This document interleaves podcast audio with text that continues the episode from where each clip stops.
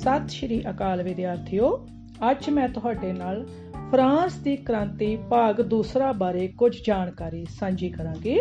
ਵਿਦਿਆਰਥੀਓ, ਪਹਿਲੇ ਭਾਗ ਵਿੱਚ ਅਸੀਂ ਇਹ ਜਾਣਿਆ ਕਿ ਫਰਾਂਸ ਦੀ ਕ੍ਰਾਂਤੀ ਕਦੋਂ ਹੋਈ ਸੀ, ਇਸ ਕ੍ਰਾਂਤੀ ਦੇ ਹੋਣ ਦੇ ਮੁੱਖ ਕਾਰਨ ਕੀ ਸਨ?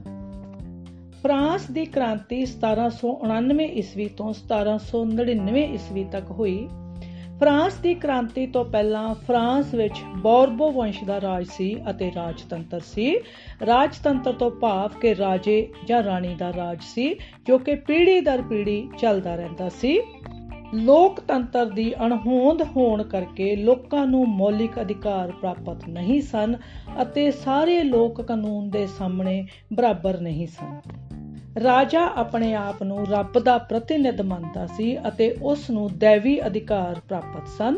ਉਹ ਕਿਸੇ ਵੀ ਵਿਅਕਤੀ ਨੂੰ ਕਿਸੇ ਵੀ ਵੇਲੇ ਬਿਨਾਂ ਕਿਸੇ ਕਾਰਨ ਦੇ ਬੰਦੀ ਬਣਾ ਸਕਦਾ ਸੀ। ਫਰਾਂਸ ਦਾ ਸਮਾਜ ਤਿੰਨ ਵਰਗਾਂ ਵਿੱਚ ਵੰਡਿਆ ਹੋਇਆ ਸੀ। ਇਹ ਵਰਗ ਸਨ ਪਹਿਲਾ ਵਰਗ ਜਾਂ ਪਾਦਰੀ ਵਰਗ, ਦੂਸਰਾ ਵਰਗ ਜਾਂ ਕੁਲੀਨ ਵਰਗ ਅਤੇ ਤੀਸਰਾ ਵਰਗ ਜਾਂ ਸਧਾਰਨ ਵਰਗ। ਇਹਨਾਂ ਤਿੰਨਾਂ ਵਰਗਾਂ ਵਿੱਚ ਬਹੁਤ ਸਾਰੀ ਸਮਾਜਿਕ ਨਾ ਬਰਾਬਰਤਾ ਸੀ। ਪਹਿਲਾ ਵਰਗ ਵੀ ਅੱਗੋਂ ਹੋਰ ਦੋ ਹਿੱਸਿਆਂ ਵਿੱਚ ਵੰਡਿਆ ਹੋਇਆ ਸੀ, ਸਧਾਰਨ ਪਾਦਰੀ ਅਤੇ ਪ੍ਰਧਾਨ ਪਾਦਰੀ ਵਿੱਚ, ਜਿਨ੍ਹਾਂ ਵਿੱਚ ਵੀ ਆਪਸ ਵਿੱਚ ਬਹੁਤ ਸਾਰੀ ਅਸਮਾਨਤਾ ਸੀ। ਪਾਦਰੀ ਵਰਗ ਫਰਾਂਸ ਦੀ ਜਾਇਦਾਦ ਦੇ ਪੰਜਵੇਂ ਹਿੱਸੇ ਦਾ ਮਾਲਕ ਸੀ, ਜਦਕਿ ਉਹਨਾਂ ਦੀ ਜਨਸੰਖਿਆ, ਕੁੱਲ ਜਨਸੰਖਿਆ ਦਾ ਸਿਰਫ 1% ਸੀ।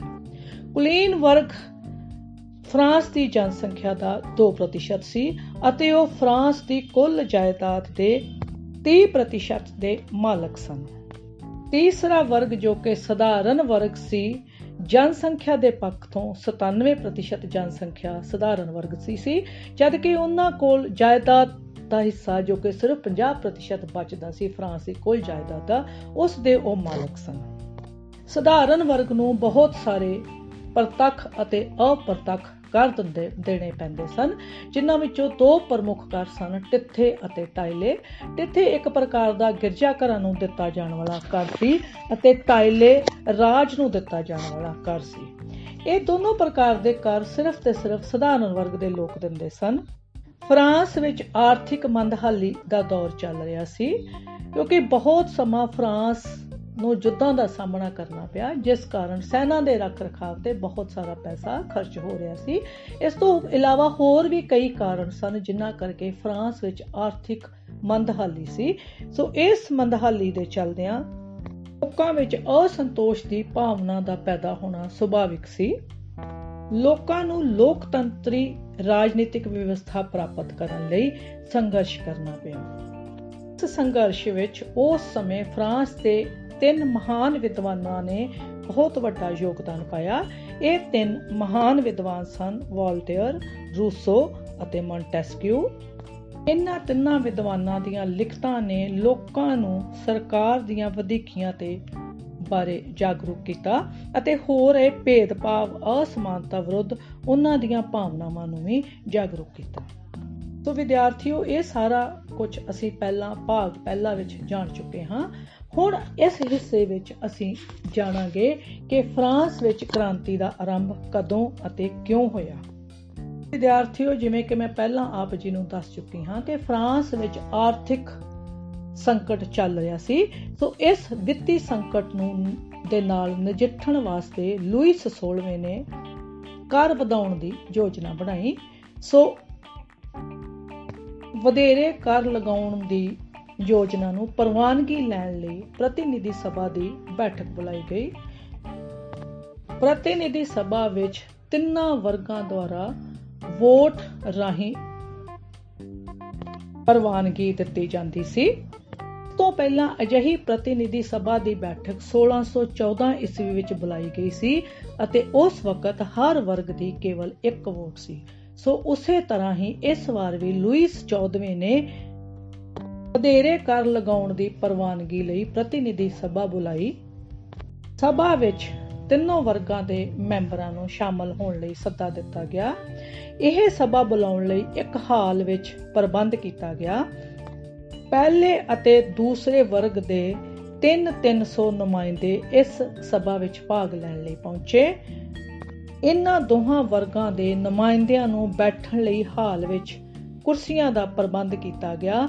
ਜਦਕਿ ਤੀਸਰੇ ਵਰਗ ਦੇ ਕੁੱਲ 600 ਨੁਮਾਇੰਦਿਆਂ ਨੂੰ ਸੱਦਾ ਦਿੱਤਾ ਗਿਆ। ਇਹ 600 ਨੁਮਾਇੰਦਿਆਂ ਦੇ ਬੈਠਣ ਦਾ ਕੋਈ ਵੀ ਪ੍ਰਬੰਧ ਨਹੀਂ ਸੀ, ਬਲਕਿ ਇਹ ਦੋ ਵਰਗਾਂ ਦੇ ਨੁਮਾਇੰਦਿਆਂ ਦੇ ਪਿੱਛੇ ਖੜੇ ਹੋ ਕੇ ਇਸ ਸਭਾ ਵਿੱਚ ਆਪਣੀ ਮਤਦਾਨ ਕਰਨ ਵਾਸਤੇ ਆਏ ਸਨ।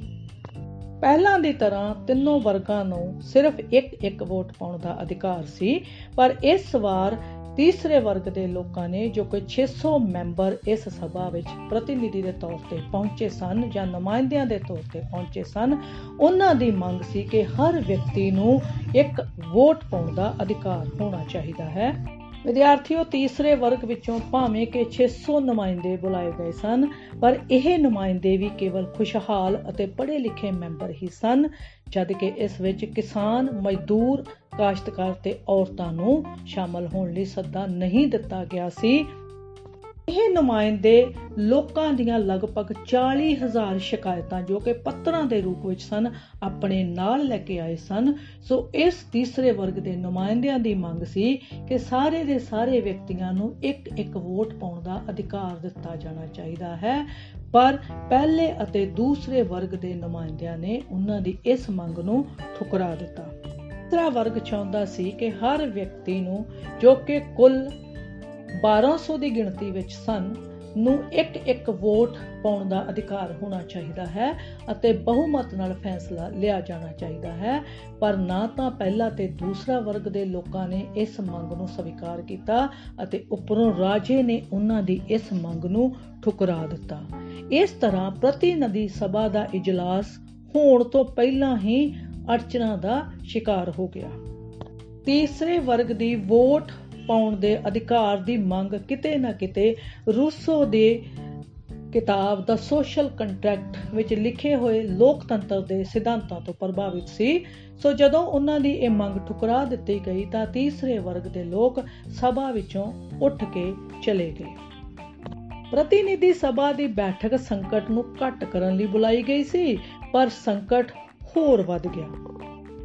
17 ਜੂਨ 1799 ਈਸਵੀ ਵਿੱਚ ਤੀਸਰੇ ਵਰਗ ਦੇ ਲੋਕਾਂ ਨੇ ਇੱਕ ਦਲੇਰ ਕਦਮ ਚੁੱਕਦਿਆਂ ਹੋਇਆਂ ਆਪਣੇ ਆਪ ਨੂੰ ਰਾਸ਼ਟਰੀ ਪਰਿਸ਼ਦ ਐਲਾਨ ਕਰ ਦਿੱਤਾ ਤੇ ਕ੍ਰਾਂਤੀ ਦੇ ਸਬੰਧ ਵਿੱਚ ਵਿਦਿਆਰਥੀਓ, ਇਹ ਸਭ ਤੋਂ ਪਹਿਲਾ ਮਹੱਤਵਪੂਰਨ ਕਦਮ ਸੀ ਅਤੇ ਇਸ ਨੇ ਅੱਗੇ ਫਰਾਂਸੀਸੀ ਕ੍ਰਾਂਤੀ ਲਈ ਰਾਹ ਪੱਧਰਾ ਕੀਤਾ।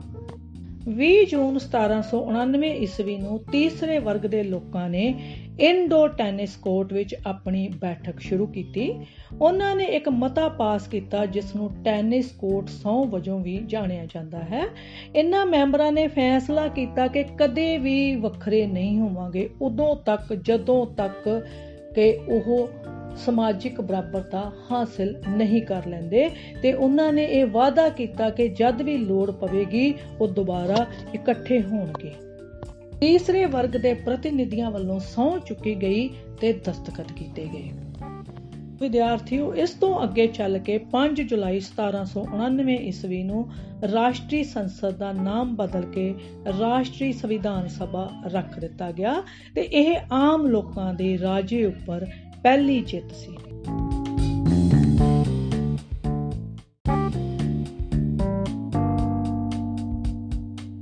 ਸਾਥੀਓ ਟੈਨਿਸ ਕੋਰਟ ਸੌ ਦਾ ਮਕਸਦ ਲੋਕਾਂ ਨੂੰ ਪ੍ਰਭੂ ਸੱਤਾ ਦੇ ਮੁੱਖ ਸੌਮੇ ਦੇ ਤੌਰ ਤੇ ਪ੍ਰਗਟ ਕਰਦਾ ਸੀ।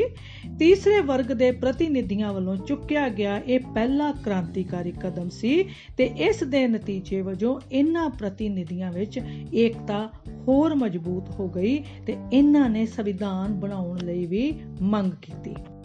17 ਜੂਨ 1799 ਈਸਵੀ ਨੂੰ ਤੀਸਰੇ ਵਰਗ ਦੇ ਲੋਕਾਂ ਨੇ ਆਪਣੇ ਆਪ ਨੂੰ ਰਾਸ਼ਟਰ ਦੀ ਜਨਤਾ ਦੇ ਪ੍ਰਤੀਨਿਧ ਹੋਣ ਦਾ ਦਾਅਵਾ ਕਰਦਿਆਂ ਮਨੁੱਖ ਅਧਿਕਾਰਾਂ ਦਾ ਘੋਸ਼ਣਾ ਪੱਤਰ ਜਾਰੀ ਕੀਤਾ। ਇਹ ਘੋਸ਼ਣਾ ਪੱਤਰ ਮਨੁੱਖਾਂ ਦੀ ਕਾਨੂੰਨ ਸਾਹਮਣੇ ਬਰਾਬਰੀ ਨੂੰ ਦਰਸਾਉਂਦਾ ਹੈ ਤੇ ਇਸ ਵਿੱਚ ਸਭ ਤੋਂ ਮਹੱਤਵਪੂਰਨ ਗੱਲ ਇਹ ਸੀ ਕਿ ਕਰਾਂ ਦੇ ਭਾਰ ਦੀ ਬਰਾਬਰ ਵੰਡ ਕੀਤੀ ਜਾਵੇ, ਜਿਵੇਂ ਕਿ ਵਿਦਿਆਰਥੀਓ, ਅਸੀਂ ਪਿੱਛੇ ਪੜਿਆ ਹੈ ਕਿ ਸਿਰਫ ਸਧਾਰਨ ਵਰਗ ਦੇ ਲੋਕ ਕਰ ਦਿੰਦੇ ਸਨ, ਜਦ ਕਿ ਪਾਦਰੀ ਵਰਗ ਦੇ ਲੋਕ ਸਿਰਫ ਲੋਕਾਂ ਲਈ ਪ੍ਰਾਰਥਨਾ ਕਰਦੇ ਸਨ ਅਤੇ ਕੁਲੀਨ ਵਰਗ ਦੇ ਲੋਕ ਸਾਰਿਆਂ ਲਈ ਲੜਦੇ ਸਨ। ਸੋ ਇਸ ਮਨੋਰਥ ਪੱਤਰ ਵਿੱਚ ਇਹ ਲਿਖਿਆ ਗਿਆ ਕਿ ਕਰਾਂ ਦੀ ਬਰਾਬਰ ਵੰਡ ਹੋਣੀ ਚਾਹੀਦੀ ਹੈ ਅਤੇ ਨਿੱਜੀ ਸੰਪਤੀ ਦਾ ਅਧਿਕਾਰ ਦਿੱਤਾ ਗਿਆ, ਜਦਕਿ ਇਸ ਤੋਂ ਪਹਿਲਾਂ 50% ਸੰਪਤੀ ਉੱਪਰ ਕੁਲੀਨ ਵਰਗ ਅਤੇ ਗਿਰਜਾ ਘਰਾਂ ਦਾ ਅਧਿਕਾਰ ਸੀ। ਇਸ ਘੋਸ਼ਣਾ ਪੱਤਰ ਅਨੁਸਾਰ ਜਨਤਕ ਦਫ਼ਤਰਾਂ ਵਿੱਚ ਕੰਮ ਕਰਨ ਲਈ ਸਾਰੇ ਨਾਗਰਿਕ ਬਰਾਬਰ ਦੇ ਹੱਕਦਾਰ ਹਨ ਜਾਂ ਬਰਾਬਰ ਦੇ ਪਾਤਰਤਾ ਹਾਸਲ ਕਰ ਸਕਦੇ ਹਨ ਅਤੇ ਬਿਨਾਂ ਕਿਸੇ ਪ੍ਰਮਾਣਿਤ ਕਾਰਨਾਂ ਤੇ ਬਿਨਾਂ ਗ੍ਰਿਫਤਾਰੀ ਤੋਂ ਕਿਸੇ ਨੂੰ ਵੀ ਸਜ਼ਾ ਮੁਕਰਰ ਨਹੀਂ ਕੀਤੀ ਜਾਵੇਗੀ। ਵਿਦਿਆਰਥੀਓ, ਅਸੀਂ ਪਿੱਛੇ ਪੜਿਆ ਸੀ ਕਿ ਰਾਜੇ ਕੋਲ ਦੇਵਿਕ ਅਧਿਕਾਰ ਸਨ ਅਤੇ ਉਹ ਕਿਸੇ ਵੀ ਵਿਅਕਤੀ ਨੂੰ ਬਿਨਾਂ ਕਿਸੇ ਕਾਰਨ ਦੇ ਸਜ਼ਾ ਸੁਣਾ ਸਕਦਾ ਸੀ। ਪਰ ਤੀਸਰੇ ਵਰਗ ਦੇ ਲੋਕਾਂ ਨੇ ਆਪਣੇ ਘੋਸ਼ਣਾ ਪੱਤਰ ਵਿੱਚ ਇਹ ਜਾਰੀ ਕੀਤਾ ਕਿ ਪ੍ਰਮਾਣਿਤ ਕਾਰਨਾਂ ਤੋਂ ਬਿਨਾਂ ਗ੍ਰਿਫਤਾਰੀ ਤੇ ਸਜ਼ਾ ਤੋਂ ਸੁਤੰਤਰਤਾ ਮਿਲਣੀ ਚਾਹੀਦੀ ਹੈ। ਇਸ ਤੋਂ ਇਲਾਵਾ ਉਹਨਾਂ ਨੇ ਪ੍ਰੈਸ ਤੇ ਬੋਲਣ ਦੀ ਸੁਤੰਤਰਤਾ ਬਾਰੇ ਵੀ ਆਪਣੇ ਮਨੋਰਥ ਪੱਤਰ ਵਿੱਚ ਦਰਜ ਕੀਤਾ। ਲੂਇਸ 16ਵਾਂ ਇਹਨਾਂ ਤਬਦੀਲੀਆਂ ਨੂੰ ਬਰਦਾਸ਼ਤ ਨਹੀਂ ਕਰ ਸਕਦਾ ਸੀ ਤੇ ਨਾ ਹੀ ਉਹ ਇਹਨਾਂ ਨਾਲ ਸਮਝੌਤਾ ਕਰ ਸਕਿਆ ਤੇ ਉਹ ਆਪਣੇ ਪੁਰਾਣੇ ਰੁਤਬੇ ਨੂੰ ਮੁੜ ਹਾਸਲ ਕਰਨ ਦਾ ਇੱਛੁਕ ਸੀ। ਕਰਨ ਲਈ ਉਸ ਨੇ ਅਸੈਂਬਲੀ ਨੂੰ ਭੰਗ ਕਰਨ ਦੀ ਯੋਜਨਾ ਬਣਾਈ। ਇਸ ਯੋਜਨਾ ਵਿੱਚ ਕਾਮਯਾਬ ਹੋਣ ਲਈ ਉਸ ਨੇ ਫੌਜ ਬੁਲਾ ਲਈ ਅਤੇ ਅਫਵਾਹ ਫੈਲਾ ਦਿੱਤੀ ਗਈ ਕਿ ਰਾਸ਼ਟਰੀ ਸੰਵਿਧਾਨਿਕ ਸਭਾ ਦੀ ਅਗਵਾਈ ਕਰਨ ਵਾਲੇ ਆਗੂਆਂ ਨੂੰ ਗ੍ਰਿਫਤਾਰ ਕਰ ਲਿਆ ਜਾਵੇਗਾ। 14 ਜੁਲਾਈ 1799 ਈਸਵੀ ਨੂੰ ਜਦੋਂ ਲੋਕਾਂ ਤੱਕ ਇਹ ਖਬਰ ਪਹੁੰਚੀ ਕਿ ਫੌਜ ਪੈਰਿਸ ਸ਼ਹਿਰ ਵਿੱਚ ਦਾਖਲ ਹੋ ਕੇ ਇਨ੍ਹਾਂ ਆਗੂਆਂ ਨੂੰ ਗ੍ਰਿਫਤਾਰ ਕਰਨ ਜਾ ਰਹੀ ਸੀ, ਤਾਂ ਲੋਕਾਂ ਵਿੱਚ ਗੁੱਸੇ ਦੀ ਭਾਵਨਾ ਭੜਕ ਉੱਠੀ। ਲੋਕਾਂ ਦਾ ਹਜੂਮ ਪੈਰਿਸ ਸ਼ਹਿਰ ਦੇ ਬਾਹਰ ਇਕੱਠਾ ਹੋਇਆ। ਲਗਭਗ 7000 ਆਦਮੀ ਅਤੇ ਔਰਤਾਂ ਪੈਰਿਸ ਸ਼ਹਿਰ ਦੇ ਬਾਹਰ ਇਕੱਠੇ ਹੋ ਗਏ ਤੇ ਉਹਨਾਂ ਨੇ ਸਖਤ ਸੁਰੱਖਿਆ ਵਾਲੀ ਕਿਲੇ ਦੀ ਜੇਲ੍ਹ ਤੇ ਹਮਲਾ ਕਰ ਦਿੱਤਾ। ਕਿਲੇ ਨੂੰ ਬੈਸਟੀਲ ਦਾ ਕਿਲਾ ਕਿਹਾ ਜਾਂਦਾ ਸੀ, ਜਿਸ ਵਿੱਚ ਰਾਜਸੀ ਕੈਦੀਆਂ ਨੂੰ ਰੱਖਿਆ ਜਾਂਦਾ ਸੀ। ਲੋਕਾਂ ਦੀ ਭੀੜ ਨੇ ਸਰਕਾਰੀ ਇਮਾਰਤਾਂ ਤੇ ਹੱਲਾ ਬੋਲ ਦਿੱਤਾ ਅਤੇ ਉੱਥੋਂ ਬਹੁਤ ਸਾਰੇ ਹਥਿਆਰ ਅਤੇ ਅਸਲਾ ਪ੍ਰਾਪਤ ਕੀਤਾ। ਇਸੇ ਤਰ੍ਹਾਂ ਹੀ ਬੈਸਟੀਲ ਦੇ ਕਿਲੇ ਵੱਲ ਵਧਦਿਆਂ ਹੋਇਆਂ ਉਹਨਾਂ ਨੇ ਇਸ ਕਿਲੇ ਨੂੰ ਘੇਰ ਲਿਆ। ਇਸ ਘਟਨਾ ਨੂੰ ਬੈਸਟੀਲ ਦਾ ਘੇਰਾ ਪਾਉਣਾ ਵੀ ਕਿਹਾ ਜਾਂਦਾ ਹੈ। ਬੈਸਟੀਲ ਨੂੰ ਘੇਰਨ ਨਾਲ ਕ੍ਰਾਂਤੀ ਸਿਖਰਾਂ ਤੇ ਪੁੱਜ ਗਈ। ਲੋਕਾਂ ਨੇ ਬਹੁਤ ਸਾਰਾ ਅਸਲਾ ਅਤੇ ਬਾਰੂਦ ਲੁੱਟ ਲਿਆ ਅਤੇ ਇਸ ਤੋਂ ਇਲਾਵਾ ਉੱਥੋਂ 14 ਕੈਦੀਆਂ ਨੂੰ ਛੁਡਾ ਲਿਆ। ਇਹ 14 ਕੈਦੀ ਸਾਰੇ ਦੇ ਸਾਰੇ ਰਾਜਸੀ ਕੈਦੀ ਸਨ। ਬੈਸਟੀਲ ਦੇ ਸੁਰੱਖਿਆ ਕਰਮੀਆਂ ਅਤੇ ਹੋਰ ਕਰਮਚਾਰੀਆਂ ਨੂੰ ਬੰਦੀ ਬਣਾ ਲਿਆ ਗਿਆ ਅਤੇ ਉੱਥੋਂ ਦੇ ਕਮਾਂਡਰ ਨੂੰ ਕਤਲ ਕਰ ਦਿੱਤਾ ਗਿਆ। ਗੁੱਸੇ ਵਿੱਚ ਆਏ ਲੋਕਾਂ ਨੇ ਬੈਸਟੀਲ ਦੇ ਕਲੇ, ਕਿਲੇ ਨੂੰ ਢਹਿ ਢੇਰੀ ਕਰ ਦਿੱਤਾ ਅਤੇ ਪੂਰੀ ਤਰ੍ਹਾਂ ਤਬਾਹ ਕਰ ਦਿੱਤਾ। ਬੈਸਟੀਲ ਦੇ ਪੱਤਣ ਨਾਲ ਰਾਜਤੰਤਰ ਦਾ ਅੰਤ ਹੋ ਗਿਆ ਅਤੇ ਰਾਜਨੀਤਿਕ ਸ਼ਕਤੀ ਨੂੰ ਰਾਸ਼ਟਰੀ ਵਿਧਾਨ ਸਭਾ ਨੂੰ ਸੌਂਪ ਦਿੱਤਾ ਗਿਆ। 4 ਅਗਸਤ 1799 ਈਸਵੀ ਨੂੰ ਰਾਸ਼ਟਰੀ ਸੰਵਿਧਾਨ ਸਭਾ ਨੇ ਕਰ ਹਟਾ ਦਿੱਤੇ ਅਤੇ ਪਾਦਰੀਆਂ ਨੂੰ ਆਪਣੇ ਵਿਸ਼ੇਸ਼ ਅਧਿਕਾਰ ਛੱਡਣ ਲਈ ਮਜਬੂਰ ਕਰ ਦਿੱਤਾ। ਸੋ ਵਿਦਿਆਰਥੀਓ, ਇਸ ਤੋਂ ਪਹਿਲਾਂ ਪਾਦਰੀਆਂ ਕੋਲ ਵਿਸ਼ੇਸ਼ ਅਧਿਕਾਰ ਸਨ ਕਿ ਉਹ ਲੋਕਾਂ ਤੋਂ ਤਿੱਥੇ ਨਾਮਕ ਟੈਕਸ ਹਾਸਲ ਕਰ ਸਕਦੇ ਸਨ। ਸੋ ਇਸ ਤੋਂ ਬਾਅਦ ਪਾਦਰੀਆਂ ਨੂੰ ਆਪਣੇ ਵਿਸ਼ੇਸ਼ ਅਧਿਕਾਰ ਛੱਡਣ ਲਈ ਮਜਬੂਰ ਹੋਣਾ ਪਿਆ। ਗਿਰਜਾ ਘਰਾਂ ਦੀ ਮਲਕੀਅਤ ਹੇਠ ਆਉਣ ਵਾਲੀ ਭੂਮੀ ਨੂੰ ਵੀ ਖੋਹ ਲਿਆ ਗਿਆ। ਤੇ ਵਿਦਿਆਰਥੀਓ, ਜਿਵੇਂ ਕਿ ਤੁਸੀਂ ਜਾਣਦੇ ਹੋ ਕਿ ਗਿਰਜਾ ਘਰਾਂ ਕੋਲ ਫਰਾਂਸ ਦੀ ਕੁੱਲ ਸੰਪਤੀ ਦਾ ਪੰਜਵਾਂ ਹਿੱਸਾ ਸੀ। ਸੋ ਇਸ ਸੰਪਤੀ ਨੂੰ ਖੋਹ ਲਿਆ ਗਿਆ।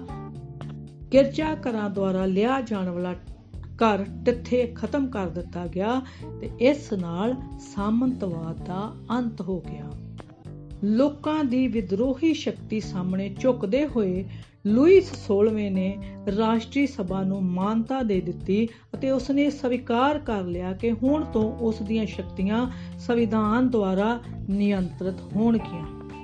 ਤੀਜੇ ਐਸਟੇਟ ਦੇ ਪ੍ਰਤੀਨਿਧਾਂ ਨੇ ਆਪਣੇ ਆਪ ਨੂੰ ਫਰਾਂਸ ਦੇ ਪ੍ਰਤੀਨਿਧ ਦੱਸਦੇ ਹੋਏ ਰਾਸ਼ਟਰੀ ਪਰਿਸ਼ਦ ਦਾ ਐਲਾਨ ਕਰ ਦਿੱਤਾ ਅਤੇ ਸੌ ਚੁੱਕੀ ਕਿ ਫਰਾਂਸ ਦੇ ਲਈ ਸੰਵਿਧਾਨ ਬਣਾਉਣ ਤੋਂ ਪਹਿਲਾਂ ਅਲੱਗ ਨਹੀਂ ਹੋਵਾਂਗੇ। ਰਾਸ਼ਟਰੀ ਪਰਿਸ਼ਦ ਕੇਵਲ ਸਾਮੰਤਵਾਦ ਅਤੇ ਕੁਲੀਨ ਵਰਗ ਦੀ ਪ੍ਰਭੂ ਸੱਤਾ ਨੂੰ ਖਤਮ ਕਰਨ ਵਿੱਚ ਹੀ ਕਾਮਯਾਬ ਨਹੀਂ ਹੋਇਆ, ਸਗੋਂ ਇਸ ਨੇ ਅਧਿਕਾਰਾਂ ਦਾ ਐਲਾਨ ਵੀ ਕੀਤਾ, ਜੋ ਕਿ ਇਸ ਕ੍ਰਾਂਤੀ ਦਾ ਉਦੇਸ਼ ਸੀ। ਰਾਸ਼ਟਰੀ ਪਰਿਸ਼ਦ ਜਦੋਂ ਸੰਵਿਧਾਨ ਦਾ ਖਰੜਾ ਤਿਆਰ ਕਰਨ ਵਿੱਚ ਰੁੱਝੀ ਹੋਈ ਸੀ, ਤਾਂ ਉਸ ਵਕਤ ਫਰਾਂਸ ਦੇ ਕਿਸਾਨ ਖੇਤੀ ਕਰਨ ਵਿੱਚ ਅਤੇ ਮਿਹਨਤ ਕਰਨ ਵਿੱਚ ਮਸਰੂਫ ਸਨ। ਉਸ ਸਮੇਂ ਅੰਤਾਂ ਦੀ ਸਰਦੀ ਪਈ, ਜਿਸ ਕਾਰਨ ਫਸਲ ਵਧੀਆ ਨਾ ਹੋਈ। ਨਤੀਜਾ ਇਹ ਨਿਕਲਿਆ ਕਿ ਬ੍ਰੈਡ ਦੀਆਂ ਕੀਮਤਾਂ ਵਿੱਚ ਵਾਧਾ ਹੋਣਾ ਸ਼ੁਰੂ ਹੋ ਗਿਆ ਤੇ ਇਸ ਤੋਂ ਵੀ ਵੱਧ ਕੇ ਇਹ ਹੋਇਆ ਕਿ ਜਿਹੜੇ ਬੇਕਰ ਸਨ ਜਿਹੜੇ ਕਿ ਬ੍ਰੈਡ ਵੇਚਣ ਵਾਲੇ ਜਾਂ ਬਣਾਉਣ ਵਾਲੀਆਂ ਫੈਕਟਰੀਆਂ ਸਨ, ਉਹਨਾਂ ਨੇ ਬ੍ਰੈਡ ਦੇ ਸਟਾਕ ਕਰਨੇ ਯਾਨੀ ਜਮਾਖੋਰੀ ਕਰਨੀ ਸ਼ੁਰੂ ਕਰ ਦਿੱਤੀ। ਬ੍ਰੈਡ ਦੀ ਮੰਗ ਵੱਧ ਗਈ, ਪਰ ਇਸ ਦੇ ਉਲਟ ਜਮਾਖੋਰਾਂ ਨੇ ਇਸ ਦੀ ਸਪਲਾਈ ਘਟਾ ਦਿੱਤੀ ਤੇ ਨਤੀਜਾ ਇਹ ਹੋਇਆ ਕਿ ਆਮ ਲੋਕਾਂ ਨੂੰ ਘੰਟਿਆਂ ਬੱਧੀ ਲਾਈਨਾਂ ਵਿੱਚ ਖੜਿਆ ਹੋਣਾ ਪੈਂਦਾ ਸੀ ਬ੍ਰੈਡ ਖਰੀਦਣ ਵਾਸਤੇ।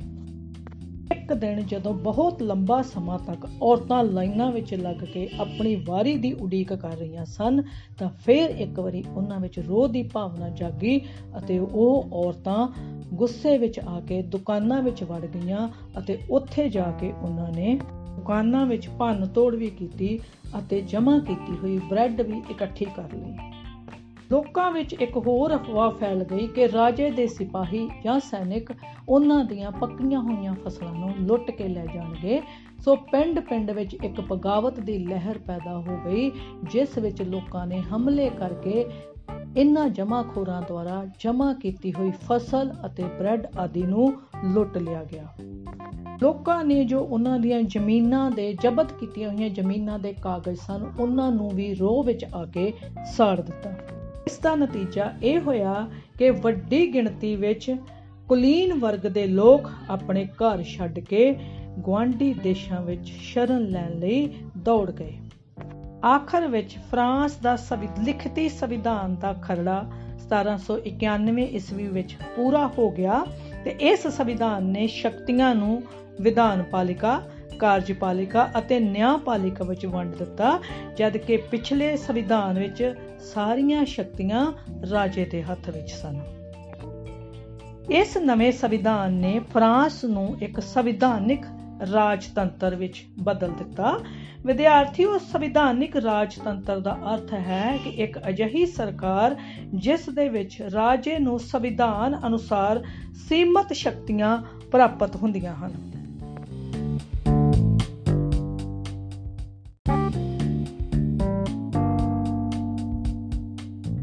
ਵਿਦਿਆਰਥੀਓ, ਰਾਸ਼ਟਰੀ ਸਭਾ ਦੇ ਸ਼ਾਸਨ ਦੌਰਾਨ ਫਰਾਂਸ ਵਿੱਚ ਲਗਾਤਾਰ ਉਥਲ-ਪੁਥਲ ਮੱਚੀ ਰਹੀ।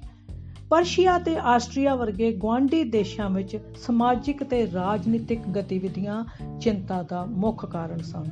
ਸੋ ਵਿਦਿਆਰਥੀਓ, ਕਿਤੇ ਨਾ ਕਿਤੇ ਤੁਸੀਂ ਸਮਝ ਰਹੇ ਹੋਵੋਗੇ ਕਿ ਜਦੋਂ ਫਰਾਂਸ ਵਿੱਚ ਅਜਿਹੇ ਹਾਲਾਤ ਪੈਦਾ ਹੋ ਚੁੱਕੇ ਸਨ ਕਿ ਜਿੱਥੇ ਸਧਾਰਨ ਵਰਗ ਦੇ ਲੋਕ ਵਿਦਰੋਹ ਕਰ ਰਹੇ ਸਨ ਅਤੇ ਆਪਣੀ ਹੋਂਦ ਨੂੰ ਬਰਕਰਾਰ ਰੱਖਣ ਲਈ ਉਹਨਾਂ ਨੇ ਰਾਸ਼ਟਰ ਪਰਿਸ਼ਦ ਅਤੇ ਫਰਾਂਸ ਦਾ ਇੱਕ ਨਵਾਂ ਸੰਵਿਧਾਨ ਬਣਾ ਲਿਆ ਸੀ।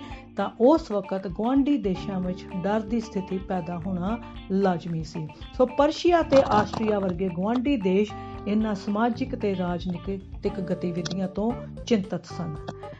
ਲੂਇਸ 16ਵਾਂ ਖੁਦ ਵੀ ਇਸ ਤੀਸਰੇ ਵਰਗ ਦੇ ਉਭਾਰ ਤੋਂ ਦੁਖੀ ਸੀ। ਸੋ ਇਸੇ ਤਹਿਤ ਹੀ ਉਸ ਨੇ ਆਸਟਰੀਆ ਅਤੇ ਪਰਸ਼ੀਆ ਵਰਗੇ ਦੇਸ਼ਾਂ ਦੇ ਨਾਲ ਗੁਪਤ ਸਮਝੌਤਾ ਕਰ ਲਿਆ ਤੇ ਉਸ ਨੇ ਇਹਨਾਂ ਦੀ ਕ੍ਰਾਂਤੀ ਨੂੰ ਕੁਚਲਣ ਵਾਸਤੇ ਸੈਨਾ ਭੇਜਣ ਦੀ ਯੋਜਨਾ ਬਣਾ ਲਈ। ਇਸ ਤੋਂ ਪਹਿਲਾਂ ਕਿ ਇਸ ਯੋਜਨਾ ਨੂੰ ਫਰਾਂਸ, ਪਰਸ਼ੀਆ ਅਤੇ ਆਸਟਰੀਆ ਦੇ ਸ਼ਾਸਕਾਂ ਵੱਲੋਂ ਨੇਪਰੇ ਚਾੜਿਆ ਜਾਂਦਾ, ਰਾਸ਼ਟਰੀ ਸਭਾ ਨੇ ਪਰਸ਼ੀਆ ਤੇ ਆਸਟਰੀਆ ਵਿਰੁੱਧ ਲੜਾਈ ਦੀ ਘੋਸ਼ਣਾ ਕਰ ਦਿੱਤੀ, ਮਾਨੇ ਲੜਾਈ ਦਾ ਐਲਾਨ ਕਰ ਦਿੱਤਾ। ਜੁੱਧ ਦੇ ਕ੍ਰਾਂਤੀਕਾਰੀ ਸ਼ਕਤੀਆਂ ਨੂੰ ਵਧੇਰੇ ਪ੍ਰੇਰਣਾ ਦਿੱਤੀ ਤੇ ਉਹਨਾਂ ਦਾ ਆਤਮ ਵਿਸ਼ਵਾਸ ਹੋਰ ਵੱਧ ਗਿਆ। ਜਿਸ ਦੇ ਨਤੀਜੇ ਵਜੋਂ ਕਨਵੈਨਸ਼ਨ ਨੇ ਫਰਾਂਸ ਨੂੰ ਗਣਤੰਤਰ ਘੋਸ਼ਿਤ ਕਰ ਦਿੱਤਾ। ਵੱਖ-ਵੱਖ ਪ੍ਰਾਂਤਾਂ ਤੋਂ ਹਜ਼ਾਰਾਂ ਲੋਕ ਆਪਣੀ ਸਵੈ ਇੱਛਾ ਨਾਲ ਸੈਨਾ ਵਿੱਚ ਸ਼ਾਮਲ ਹੋ ਗਏ ਤੇ ਉਹਨਾਂ ਵਿੱਚੋਂ ਜ਼ਿਆਦਾਤਰ ਲਈ ਇਹ ਲੜਾਈ ਫਰਾਂਸ ਨੂੰ ਬਚਾਉਣ ਲਈ ਹੀ ਨਹੀਂ, ਸਗੋਂ ਯੂਰਪ ਦੇ ਗਰੀਬ ਲੋਕਾਂ ਵੱਲੋਂ ਰਾਜਤੰਤਰ ਵਿਰੁੱਧ ਇੱਕ ਯੁੱਧ ਸੀ। ਤੋਂ ਵਿਦਿਆਰਥੀਓ, ਜਿਵੇਂ ਕਿ ਮੈਂ ਪਹਿਲਾਂ ਦੱਸਿਆ ਕਿ ਜਦੋਂ ਲੋਕਾਂ ਦੇ ਹਜੂਮ ਵਿਦਰੋਹ ਤੇ ਉੱਤਰ ਆਏ ਤਾਂ ਇਹ ਵਿਦਰੋਹ ਪਿੰਡ-ਪਿੰਡ ਫੈਲਣਾ ਸ਼ੁਰੂ ਹੋ ਗਿਆ ਤਾਂ ਬਹੁਤ ਸਾਰੇ ਕੁਲੀਨ ਵਰਗ ਦੇ ਅਤੇ ਅਮੀਰ ਵਰਗ ਦੇ ਲੋਕ ਦੇਸ਼ ਨੂੰ ਛੱਡ ਕੇ ਭੱਜਣਾ ਸ਼ੁਰੂ ਹੋ ਗਏ। ਇਸੇ ਤਰ੍ਹਾਂ ਹੀ ਲੂਈਸ 16ਵੇਂ ਤੇ ਉਸ ਦੀ ਪਤਨੀ ਨੇ ਵੀ ਫਰਾਂਸ ਵਿੱਚੋਂ ਭੱਜਣ ਦੀ ਕੋਸ਼ਿਸ਼ ਕੀਤੀ। ਲੋਕਾਂ ਨੇ ਉਹਨਾਂ ਨੂੰ ਫੜ ਲਿਆ ਤੇ ਦੋਵਾਂ ਨੂੰ 1793 ਈਸਵੀ ਵਿੱਚ ਸਜ਼ਾ ਦੇ ਕੇ ਗਲੂਟਾਈਨ ਰਾਹੀਂ ਮੌਤ ਦਾ ਦੰਡ ਦੇ ਦਿੱਤਾ ਗਿਆ। ਗਲੂਟਾਈਨ, ਡਾਕਟਰ ਗਲੂਟਾਈਨ ਦੁਆਰਾ ਬਣਾਇਆ ਗਿਆ ਇੱਕ ਜੰਤਰ ਸੀ, ਜੋ ਕਿ ਦੋ ਖੰਭਿਆਂ ਅਤੇ ਆਰੇ ਨਾਲ ਬਣਿਆ ਹੋਇਆ ਸੀ। ਇਸ ਨਾਲ ਆਦਮੀ ਦਾ ਸਿਰ ਧੜ ਤੋਂ ਅਲੱਗ ਕਰ ਦਿੱਤਾ ਜਾਂਦਾ ਸੀ। ਸੋ ਲੋਕਾਂ ਨੇ ਫਰਾਂਸ ਦੇ ਰਾਜੇ ਅਤੇ ਰਾਣੀ ਨੂੰ ਇਸ ਪ੍ਰਕਾਰ ਦਾ ਦੰਡ ਦੇ ਕੇ ਮੌਤ ਦੇ ਘਾਟ ਉਤਾਰ ਦਿੱਤਾ ਸੀ। ਪੈਰਿਸ ਵੱਲ ਕੂਚ ਕਰਦਿਆਂ ਰੋਜ਼ਰ ਡੀ ਲਾਈਸਲੇ ਦੁਆਰਾ ਲਿਖਿਆ ਇੱਕ ਗੀਤ, ਮਰੇਸਿਸ ਫਰਾਂਸ ਦਾ ਰਾਸ਼ਟਰੀ ਗੀਤ ਬਣ ਚੁੱਕਾ ਸੀ। ਇਨ੍ਹਾਂ ਘਟਨਾਵਾਂ ਤਹਿਤ ਅੱਗੇ ਚੱਲਦਿਆਂ ਫਰਾਂਸ ਵਿੱਚ ਰਾਜਨੀਤਿਕ ਕਲੱਬ ਲੋਕਾਂ ਦੇ ਇਕੱਠ ਦਾ ਮੁੱਖ ਕੇਂਦਰ ਬਣ ਗਏ। ਇਨ੍ਹਾਂ ਕਲੱਬਾਂ ਵਿੱਚ ਲੋਕ ਰਾਜਨੀਤਿਕ ਘਟਨਾਵਾਂ ਬਾਰੇ ਚਰਚਾ ਅਤੇ ਅਗਲੇਰੀ ਕਾਰਵਾਈ ਲਈ ਯੋਜਨਾਵਾਂ ਬਣਾਉਂਦੇ ਸਨ। ਇਨ੍ਹਾਂ ਕਲੱਬਾਂ ਵਿੱਚੋਂ ਫਰਾਂਸ ਦਾ ਜੈਕੋਬੀਅਨ ਕਲੱਬ ਸਭ ਤੋਂ ਪ੍ਰਸਿੱਧ ਕਲੱਬ ਸੀ, ਜੋ ਕਿ ਫਰਾਂਸ ਦੇ ਗਰੀਬ ਤੇ ਪਿਛੜੇ ਤਬਕੇ ਦੇ ਲੋਕਾਂ ਨਾਲ ਸੰਬੰਧਿਤ ਸੀ। ਇਨ੍ਹਾਂ ਵਿੱਚ ਛੋਟੇ ਦੁਕਾਨਦਾਰ, ਕਾਰੀਗਰ, ਮੋਚੀ ਘੜੀਸਾਜ਼ ਤੇ ਦਿਹਾੜੀਦਾਰ ਕਾਮੇ ਸ਼ਾਮਲ ਸਨ। ਇਹ ਕ੍ਰਾਂਤੀਕਾਰੀ ਸਮੂਹ ਸਿੱਧੇ ਲੋਕਤੰਤਰ ਵਿੱਚ ਵਿਸ਼ਵਾਸ ਰੱਖਦਾ ਸੀ। ਇਨ੍ਹਾਂ ਨੇ ਕ੍ਰਾਂਤੀ ਦਾ ਵਿਦਰੋਹ ਕਰਨ ਵਾਲਿਆਂ ਤਾਕਤਾਂ ਨੂੰ ਕੁਚਲਣ ਲਈ ਸਖਤ ਕਦਮ ਚੁੱਕਣੇ ਸ਼ੁਰੂ ਕਰ ਦਿੱਤੇ। ਇਸ ਜੈਕੋਬੀਅਨ ਕਲੱਬ ਦਾ ਆਗੂ ਮੈਕਸੀਮਿਲਾਨ ਰੋਬਸਪਾਇਰੀ ਸੀ। ਉਹ ਆਪਣੇ ਆਪ ਨੂੰ ਦੂਸਰਿਆਂ ਤੋਂ ਅਲੱਗ ਦਿਖਾਉਣ ਲਈ ਗੋਡਿਆਂ ਤੱਕ ਧਾਰੀਦਾਰ ਪਜਾਮਾ ਪਹਿਨਦੇ ਸਨ। ਖਾਣ ਪੀਣ ਦੀਆਂ ਵਸਤੂਆਂ ਦੀਆਂ ਵੱਧਦੀਆਂ ਕੀਮਤਾਂ ਤੇ ਘੱਟ ਪੂਰਤੀ ਦੇ ਕਾਰਨ ਲੋਕਾਂ ਦੇ ਸਰਕਾਰ ਪ੍ਰਤੀ ਵੱਧਦੇ ਗੁੱਸੇ ਨੂੰ ਦੇਖਦਿਆਂ ਹੋਇਆਂ ਜੈਕੋਬੀਅਨਾਂ ਨੇ 1792 ਈਸਵੀ ਵਿੱਚ ਬਗਾਵਤ ਦੀ ਯੋਜਨਾ ਬਣਾਈ। 10 ਅਗਸਤ ਨੂੰ ਉਹਨਾਂ ਨੇ ਤੁਲੇਰਾਈ ਦੇ ਮਹਿਲਾਂ ਨੂੰ ਘੇਰ ਲਿਆ ਅਤੇ ਰਾਜੇ ਦੇ ਅੰਗ ਰੱਖਿਅਕਾਂ ਨੂੰ ਮੌਤ ਦੇ ਘਾਟ ਉਤਾਰ ਦਿੱਤਾ। 1793 ਈਸਵੀ ਤੋਂ 1794 ਈਸਵੀ ਦਾ ਸਮਾਂ ਫਰਾਂਸ ਲਈ ਬਹੁਤ ਹੀ ਬੁਰਾ ਸਮਾਂ ਸੀ, ਜਿਸ ਵਿੱਚ ਘੱਟ ਤੋਂ ਘੱਟ 16000 ਤੋਂ ਲੈ ਕੇ 40000 ਤੱਕ ਲੋਕ ਜੈਕੋਬੀਅਨ ਸਰਕਾਰ ਦੁਆਰਾ ਮਾਰ ਦਿੱਤੇ ਗਏ ਸਨ। ਇਸ ਦੌਰ ਨੂੰ ਆਤੰਕ ਦੇ ਦੌਰ ਦੇ ਨਾਮ ਨਾਲ ਵੀ ਜਾਣਿਆ ਜਾਂਦਾ ਹੈ। ਜੈਕੋਬੀਨਾ ਦੇ ਆਗੂ ਰੋਜ਼ ਰੋਬਸਪਾਇਰੀ ਨੂੰ ਲੱਗਦਾ ਸੀ ਕਿ ਲੋਕਾਂ ਨੂੰ ਸਖਤੀ ਨਾਲ ਹੀ ਕਾਬੂ ਕੀਤਾ ਜਾ ਸਕਦਾ ਹੈ। ਸੋ ਇਸੇ ਨੀਤੀ ਤਹਿਤ ਉਸ ਨੇ ਲੋਕਾਂ ਨੂੰ ਸਖਤੀ ਨਾਲ ਕਾਬੂ ਕੀਤਾ ਅਤੇ ਸਖਤ ਸਜ਼ਾ ਦੇਣ ਦੀ ਨੀਤੀ ਅਪਣਾਈ। ਉਹ ਸਾਰੇ ਲੋਕ ਜਿਨ੍ਹਾਂ ਨੂੰ ਉਹ ਗਣਤੰਤਰ ਦਾ ਦੁਸ਼ਮਣ ਮੰਨਦਾ ਸੀ, ਇੱਥੋਂ ਤੱਕ ਕਿ ਉਹ ਲੋਕ ਜਿਹੜੇ ਉਸ ਦੀ ਆਪਣੀ ਹੀ ਪਾਰਟੀ ਦੇ ਮੈਂਬਰ ਸਨ, ਪਰ ਉਸ ਦੀਆਂ ਨੀਤੀਆਂ ਨਾਲ ਸਹਿਮਤ ਨਹੀਂ ਸਨ। ਉਹ ਉਹਨਾਂ ਨੂੰ ਵੀ ਗ੍ਰਿਫਤਾਰ ਕਰਕੇ ਜੇਲ੍ਹ ਵਿੱਚ ਸੁੱਟ ਦਿੰਦਾ ਸੀ ਅਤੇ ਇੱਕ ਕ੍ਰਾਂਤੀਕਾਰੀ ਟ੍ਰਿਬਿਊਨਲ ਦੁਆਰਾ ਮੁਕੱਦਮੇ ਚਲਾ ਕੇ ਦੋਸ਼ੀਆਂ ਨੂੰ ਗਲੂਟਾਈਨ ਦੀ ਮਦਦ ਨਾਲ ਕਤਲ ਕਰ ਦਿੱਤਾ ਜਾਂਦਾ ਸੀ। ਰੌਬਸਪਾਇਰੀ ਦੀ ਸਰਕਾਰ ਨੇ ਕਾਨੂੰਨਾਂ ਦੁਆਰਾ ਤਨਖਾਹ ਅਤੇ ਕੀਮਤਾਂ ਦੀਆਂ ਹੱਦਾਂ ਨਿਸ਼ਚਿਤ ਕਰ ਦਿੱਤੀਆਂ। ਵਿਦਿਆਰਥੀਓ, ਜਿਵੇਂ ਕਿ ਪਿੱਛੇ ਅਸੀਂ ਪੜਿਆ ਕਿ ਮੰਗ ਵਧਣ ਨਾਲ ਸਪਲਾਈ ਘਟ ਰਹੀ ਸੀ, ਜਿਸ ਨਾਲ ਬ੍ਰੈਡ ਦੀਆਂ ਕੀਮਤਾਂ ਵਿੱਚ ਲਗਾਤਾਰ ਵਾਧਾ ਹੋ ਰਿਹਾ ਸੀ। ਪਰ ਰੋਬਸਪਾਇਰੀ ਦੀ ਸਰਕਾਰ ਨੇ ਇਹਨਾਂ ਦੀਆਂ ਕੀਮਤਾਂ ਨਿਸ਼ਚਿਤ ਕਰ ਦਿੱਤੀਆਂ ਸਨ। ਮੀਟ ਅਤੇ ਰੋਟੀ ਨੂੰ ਰਾਸ਼ਨ ਦੀਆਂ ਸਰਕਾਰੀ ਦੁਕਾਨਾਂ ਤੇ ਵੇਚਣਾ ਯਕੀਨੀ ਬਣਾਇਆ ਗਿਆ ਅਤੇ ਨਾਲ ਹੀ ਕਿਸਾਨਾਂ ਨੂੰ ਸਰਕਾਰ ਦੁਆਰਾ ਨਿਸ਼ਚਿਤ ਕੀਤੀਆਂ ਗਈਆਂ ਕੀਮਤਾਂ ਤੇ ਅਨਾਜ ਵੇਚਣ ਲਈ ਮਜਬੂਰ ਕੀਤਾ ਗਿਆ। ਮਹਿੰਗੇ ਮੈਦੇ ਦੀ ਵਰਤੋਂ ਤੇ ਰੋਕ ਲਗਾ ਦਿੱਤੀ ਗਈ। ਗਿਰਜਾ ਘਰ ਬੰਦ ਕਰ ਦਿੱਤੇ ਗਏ ਅਤੇ ਇਹਨਾਂ ਦੀਆਂ ਇਮਾਰਤਾਂ ਨੂੰ ਛਾਉਣੀਆਂ ਅਤੇ ਦਫ਼ਤਰਾਂ ਵਿੱਚ ਬਦਲ ਦਿੱਤਾ ਗਿਆ। ਰੋਬਸਪਾਇਰੀ ਨੇ ਆਪਣੀਆਂ ਨੀਤੀਆਂ ਨੂੰ ਇੰਨੀ ਸਖਤੀ ਨਾਲ ਲਾਗੂ ਕੀਤਾ ਕਿ ਉਸ ਦੇ ਆਪਣੇ ਸਮਰਥਕ ਵੀ ਇਹਨਾਂ ਨੀਤੀਆਂ ਵਿੱਚ ਨਰਮੀ ਦੀ ਮੰਗ ਕਰਨ ਲੱਗ ਪਏ ਸਨ। ਜਿਵੇਂ ਕਿ ਪਿੱਛੇ ਅਸੀਂ ਸੁਣਿਆ ਕਿ ਉਹ ਆਪਣੇ ਸਮਰਥਕਾਂ ਨੂੰ ਵੀ ਜੋ ਕਿ ਉਸ ਦੀਆਂ ਨੀਤੀਆਂ ਤੋਂ ਖੁਸ਼ ਨਹੀਂ ਸਨ, ਵਿਰੁੱਧ ਵੀ ਮੁਕੱਦਮੇ ਚਲਾ ਕੇ ਉਹਨਾਂ ਨੂੰ ਵੀ ਕਤਲ ਕਰਵਾ ਦਿੰਦਾ ਸੀ। ਸੋ ਅੰਤ ਵਿੱਚ ਉਸ ਤੇ ਮੁਕੱਦਮੇ ਚਲਾ ਕੇ ਰੋਬਸਪਾਇਰੀ ਨੂੰ ਦੋਸ਼ੀ ਪਾਇਆ ਗਿਆ ਤੇ ਉਸ ਨੂੰ ਜੁਲਾਈ 1794 ਈਸਵੀ ਵਿੱਚ ਗਲੂਟਾਈਨ ਦੀ ਸਜ਼ਾ ਦੇ ਕੇ ਮੌਤ ਦੇ ਘਾਟ ਉਤਾਰ ਦਿੱਤਾ ਗਿਆ। ਰੋਬਸਪਾਇਰੀ ਦੀ ਮੌਤ ਦੇ ਨਾਲ ਹੀ ਜੈਕੋਬੀਨਾ ਦੀ ਸਰਕਾਰ ਦਾ ਅੰਤ ਹੋ ਗਿਆ ਤੇ ਇਸ ਦੇ ਨਾਲ ਫ੍ਰਾਂਸੀਸੀ ਸਮਾਜ ਦੇ ਅਮੀਰ ਲੋਕਾਂ ਨੂੰ ਰਾਜਸੀ ਤਾਕਤ ਅਤੇ ਸਰਕਾਰ ਨੂੰ ਆਪਣੇ ਹੱਥਾਂ ਵਿੱਚ ਲੈ ਲਿਆ। ਸੰਪਤੀ ਰਹਿਤ ਲੋਕਾਂ ਨੂੰ ਵੋਟ ਪਾਉਣ ਦਾ ਅਧਿਕਾਰ ਨਹੀਂ। ਵਿਦਿਆਰਥੀਓ, ਇੱਥੇ ਮੈਂ ਇਹ ਦੱਸ ਦੇਵਾਂ ਕਿ ਇੱਕ ਸੰਘਰਸ਼ ਤੋਂ ਬਾਅਦ ਲੋਕਾਂ ਨੂੰ ਵੋਟ ਪਾਉਣ ਦਾ ਅਧਿਕਾਰ ਤਾਂ ਪ੍ਰਾਪਤ ਹੋ ਗਿਆ ਸੀ, ਪਰ ਇਹ ਅਧਿਕਾਰ ਅੱਜ ਦੇ ਲੋਕਤੰਤਰ ਦੀ ਤਰ੍ਹਾਂ ਸਾਰਿਆਂ ਨੂੰ ਪ੍ਰਾਪਤ ਨਹੀਂ ਸੀ। ਇਹ ਅਧਿਕਾਰ 25 ਸਾਲ ਜਾਂ ਇਸ ਤੋਂ ਉੱਪਰ ਉਮਰ ਵਾਲੇ ਸਿਰਫ ਮਰਦਾਂ ਨੂੰ ਪ੍ਰਾਪਤ ਸੀ ਅਤੇ ਇਸ ਦੇ ਨਾਲ ਹੀ ਉਹ ਸਰਕਾਰ ਨੂੰ ਕਰ ਅਦਾ ਕਰਦੇ ਹੋਣੇ ਚਾਹੀਦੇ ਹਨ ਅਤੇ ਇਸ ਤੋਂ ਵੀ ਇਲਾਵਾ ਸਭ ਤੋਂ ਵੱਧ ਟੈਕਸ ਦੇਣ ਵਾਲੇ ਵਿਅਕਤੀਆਂ ਨੂੰ ਇੱਕ ਉੱਪਰਲੀ ਸਲੈਬ ਵਿੱਚ ਰੱਖਿਆ ਗਿਆ ਜੋ ਕਿ ਵੋਟ ਪਾਉਣ ਦਾ ਅਧਿਕਾਰ ਰੱਖਦੇ ਸਨ। ਸੋ ਵਿਦਿਆਰਥੀਓ, ਫਰਾਂਸ ਦੀ 28 ਮਿਲੀਅਨ ਜਨਸੰਖਿਆ ਵਿੱਚੋਂ ਸਿਰਫ ਤੇ ਸਿਰਫ ਲਗਭਗ 4 ਮਿਲੀਅਨ ਲੋਕਾਂ ਨੂੰ ਹੀ ਵੋਟ ਪਾਉਣ ਦਾ ਅਧਿਕਾਰ ਪ੍ਰਾਪਤ ਹੋਇਆ, ਜਿਨ੍ਹਾਂ ਨੂੰ ਕਿ ਐਕਟਿਵ ਸਿਟੀਜ਼ਨਸ ਜਾਂ ਉਹ ਸਿਟੀਜ਼ਨਸ ਉਹ ਨਾਗਰਿਕ ਜੋ ਕਿ ਵੋਟ ਪਾ ਸਕਦੇ ਸਨ ਤੇ ਇਸ ਤੋਂ ਇਲਾਵਾ 3 ਮਿਲੀਅਨ ਆਦਮੀ ਅਜਿਹੇ ਸਨ ਜਿਨ੍ਹਾਂ ਨੂੰ ਵੋਟ ਪਾਉਣ ਦਾ ਅਧਿਕਾਰ ਨਹੀਂ ਸੀ। ਤੇ ਵਿਦਿਆਰਥੀਓ, ਇਹ ਗੱਲ ਸੁਣ ਕੇ ਤੁਸੀਂ ਹੋਰ ਵੀ ਹੈਰਾਨ ਹੋਵੋਗੇ ਕਿ ਉਸ ਵਕਤ ਔਰਤਾਂ ਅਤੇ ਬੱਚਿਆਂ ਨੂੰ ਵੋਟ ਪਾਉਣ ਦਾ ਅਧਿਕਾਰ ਨਹੀਂ ਸੀ। ਮਤਲਬ ਔਰਤਾਂ ਨੂੰ ਤਾਂ ਬਿਲਕੁਲ ਹੀ ਵੋਟ ਪਾਉਣ ਦਾ ਅਧਿਕਾਰ ਨਹੀਂ ਸੀ ਅਤੇ ਬੱਚੇ ਜਿਨ੍ਹਾਂ ਦੀ ਉਮਰ ਜਾਂ ਨੌਜਵਾਨ ਜਿਨ੍ਹਾਂ ਦੀ ਉਮਰ 25 ਸਾਲ ਤੋਂ ਘੱਟ ਸੀ, ਉਹ ਵੀ ਵੋਟ ਨਹੀਂ ਪਾ ਸਕਦੇ ਸਨ। ਸੋ ਵੋਟ ਸਿਰਫ ਉਹ ਲੋਕ ਹੀ ਪਾਉਂਦੇ ਸਨ ਜਿਨ੍ਹਾਂ ਕੋਲ ਜਾਇਦਾਦਾਂ ਸਨ ਅਤੇ ਜਿਹੜੇ ਲੋਕ ਟੈਕਸ ਦਿੰਦੇ ਸਨ। ਸੋ ਸੰਪਤੀ ਰਹਿਤ ਲੋਕਾਂ ਨੂੰ ਵੋਟ ਪਾਉਣ ਦਾ ਅਧਿਕਾਰ ਨਹੀਂ ਸੀ। 1795 ਈਸਵੀ ਤੋਂ 1799 ਈਸਵੀ ਤੱਕ ਫਰਾਂਸ ਵਿੱਚ ਡਾਇਰੈਕਟਰੀ ਦਾ ਰਾਜ ਰਿਹਾ।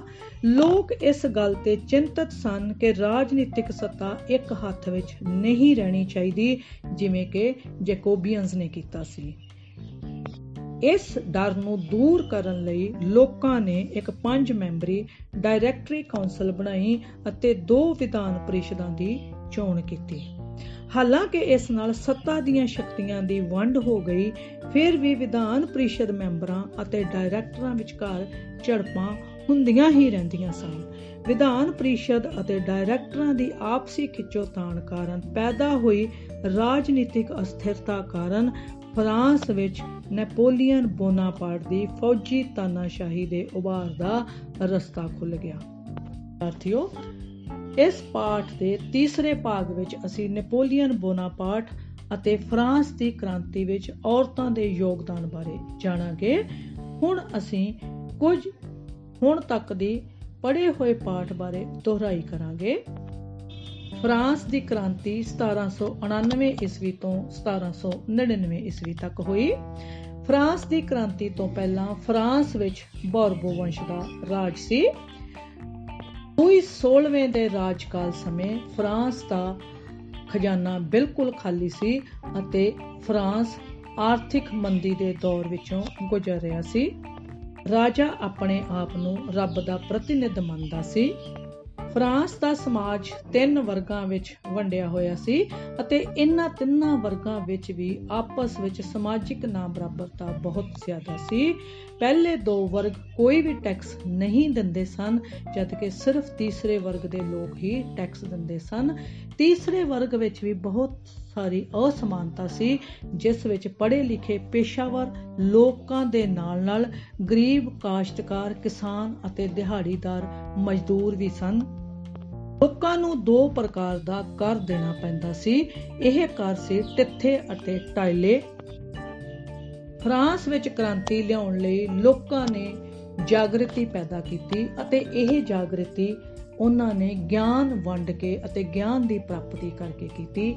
ਇਹ ਗਿਆਨ ਫਰਾਂਸ ਦੇ ਲੋਕਾਂ ਨੇ ਉਸ ਵਕਤ ਦੇ ਮਹਾਨ ਵਿਦਵਾਨਾਂ ਦੀਆਂ ਲਿਖਤਾਂ ਪੜ੍ਹ ਕੇ ਪ੍ਰਾਪਤ ਕੀਤਾ ਅਤੇ ਇਸ ਦਾ ਪ੍ਰਚਾਰ ਵੱਖ-ਵੱਖ ਤਰੀਕਾਂ ਨਾਲ ਤਰੀਕਿਆਂ ਨਾਲ, ਚਾਹੇ ਅਖਬਾਰਾਂ, ਇਸ਼ਤਿਹਾਰਾਂ ਆਦਿ ਰਾਹੀਂ ਜਾਂ ਕਿਤਾਬਾਂ ਰਾਹੀਂ ਲੋਕਾਂ ਵਿੱਚ ਜਾਗਰਤੀ ਪੈਦਾ ਕਰਨ ਲਈ ਵਰਤਿਆ। ਜਦੋਂ ਲੂਈਸ 16ਵੇਂ ਨੇ ਆਰਥਿਕ ਸੰਕਟ ਨੂੰ ਘੱਟ ਕਰਨ ਵਾਸਤੇ ਪ੍ਰਤੀਨਿਧੀ ਸਭਾ ਬੁਲਾਈ ਤਾਂ ਉਸ ਵਕਤ ਤੀਸਰੇ ਵਰਗ ਦੇ ਲੋਕਾਂ ਨੇ ਜੋ ਕਿ ਹਰ ਵਿਅਕਤੀ ਲਈ ਇੱਕ ਵੋਟ ਦਾ ਅਧਿਕਾਰ ਦੀ ਮੰਗ ਕਰ ਰਹੇ ਸਨ, ਕਿਉਂਕਿ ਉਸ ਵਕਤ ਪ੍ਰਤੀਨਿਧੀ ਸਭਾ ਵਿੱਚ ਲਗਭਗ 600 ਦੇ ਕਰੀਬ ਸਧਾਰਨ ਵਰਗ ਦੇ ਲੋਕ ਨੁਮਾਇੰਦਗੀ ਕਰ ਰਹੇ ਸਨ, ਤਾਂ ਜਦੋਂ ਉਹਨਾਂ ਨੇ ਇੱਕ ਇੱਕ ਵੋਟ, ਹਰ ਵਿਅਕਤੀ ਦੀ ਇੱਕ ਵੋਟ ਦੀ ਮੰਗ ਕੀਤੀ, ਤਾਂ ਇਹ ਮੰਗ ਰਾਜੇ ਵੱਲੋਂ ਠੁਕਰਾ ਦਿੱਤੀ ਗਈ। ਤਾਂ ਤੀਸਰੇ ਵਰਗ ਦੇ ਲੋਕਾਂ ਨੇ ਪ੍ਰਤੀਨਿਧੀ ਸਭਾ ਵਿੱਚ ਬਾਈਕਾਟ ਕਰ ਦਿੱਤਾ ਅਤੇ ਆਪਣੀ ਇੱਕ ਵੱਖਰੀ ਪ੍ਰੀਸ਼ਦ ਬਣਾ ਲਈ। ਸੰਘਰਸ਼ ਕਰਦਿਆਂ ਲੋਕਾਂ ਨੇ ਫਰਾਂਸ ਦੇ ਰਾਜੇ ਲੂਈਸ 16ਵੇਂ ਅਤੇ ਉਸ ਦੀ ਪਤਨੀ ਨੂੰ ਗਲੂਟਾਈਨ ਦੀ ਮਦਦ ਦੇ ਨਾਲ ਕਤਲ ਕਰ ਦਿੱਤਾ। ਵਿਧਾਨ ਦਾ ਲਿਖਤੀ ਖਰੜਾ ਤਿਆਰ ਕਰ ਲਿਆ ਅਤੇ ਇਸ ਤੋਂ ਇਲਾਵਾ ਮਨੁੱਖ ਤੇ ਨਾਗਰਿਕਾਂ ਦੇ ਅਧਿਕਾਰਾਂ ਦਾ ਘੋਸ਼ਣਾ ਪੱਤਰ ਜਾਰੀ ਕਰ ਦਿੱਤਾ। ਇਸ ਤੋਂ ਬਾਅਦ ਫਰਾਂਸ ਵਿੱਚ ਜੈਕੋਬੀਅਨਸ ਦਾ ਰਾਜ ਰਿਹਾ, ਪਰ ਕਿਤੇ ਨਾ ਕਿਤੇ ਲੋਕਾਂ ਨੇ ਜੈਕੋਬੀਅਨਸ ਦੇ ਆਗੂ ਰੋਬਸਪਾਇਰੀ ਤੇ ਵੀ ਮੁਕੱਦਮਾ ਚਲਾ ਕੇ ਉਸ ਨੂੰ ਵੀ ਗਲੂਟਾਈਨ ਦੀ ਮਦਦ ਦੇ ਨਾਲ ਮੌਤ ਦੇ ਘਾਟ ਉਤਾਰ ਦਿੱਤਾ। ਜੈਕੋਬੀਅਨਸ ਦੇ ਰਾਜ ਤੋਂ ਬਾਅਦ ਫਰਾਂਸ ਵਿੱਚ ਡਾਇਰੈਕਟਰੀ ਰਾਜ ਰਿਹਾ ਤੇ ਇਸ ਤੋਂ ਬਾਅਦ ਨੈਪੋਲੀਅਨ ਬੋਨਾਪਾਰਟ ਦੀ ਫੌਜੀ ਤਾਨਾਸ਼ਾਹੀ ਦਾ ਉਭਾਰ ਹੋਇਆ। ਸੋ ਧੰਨਵਾਦ, ਵਿਦਿਆਰਥੀਓ।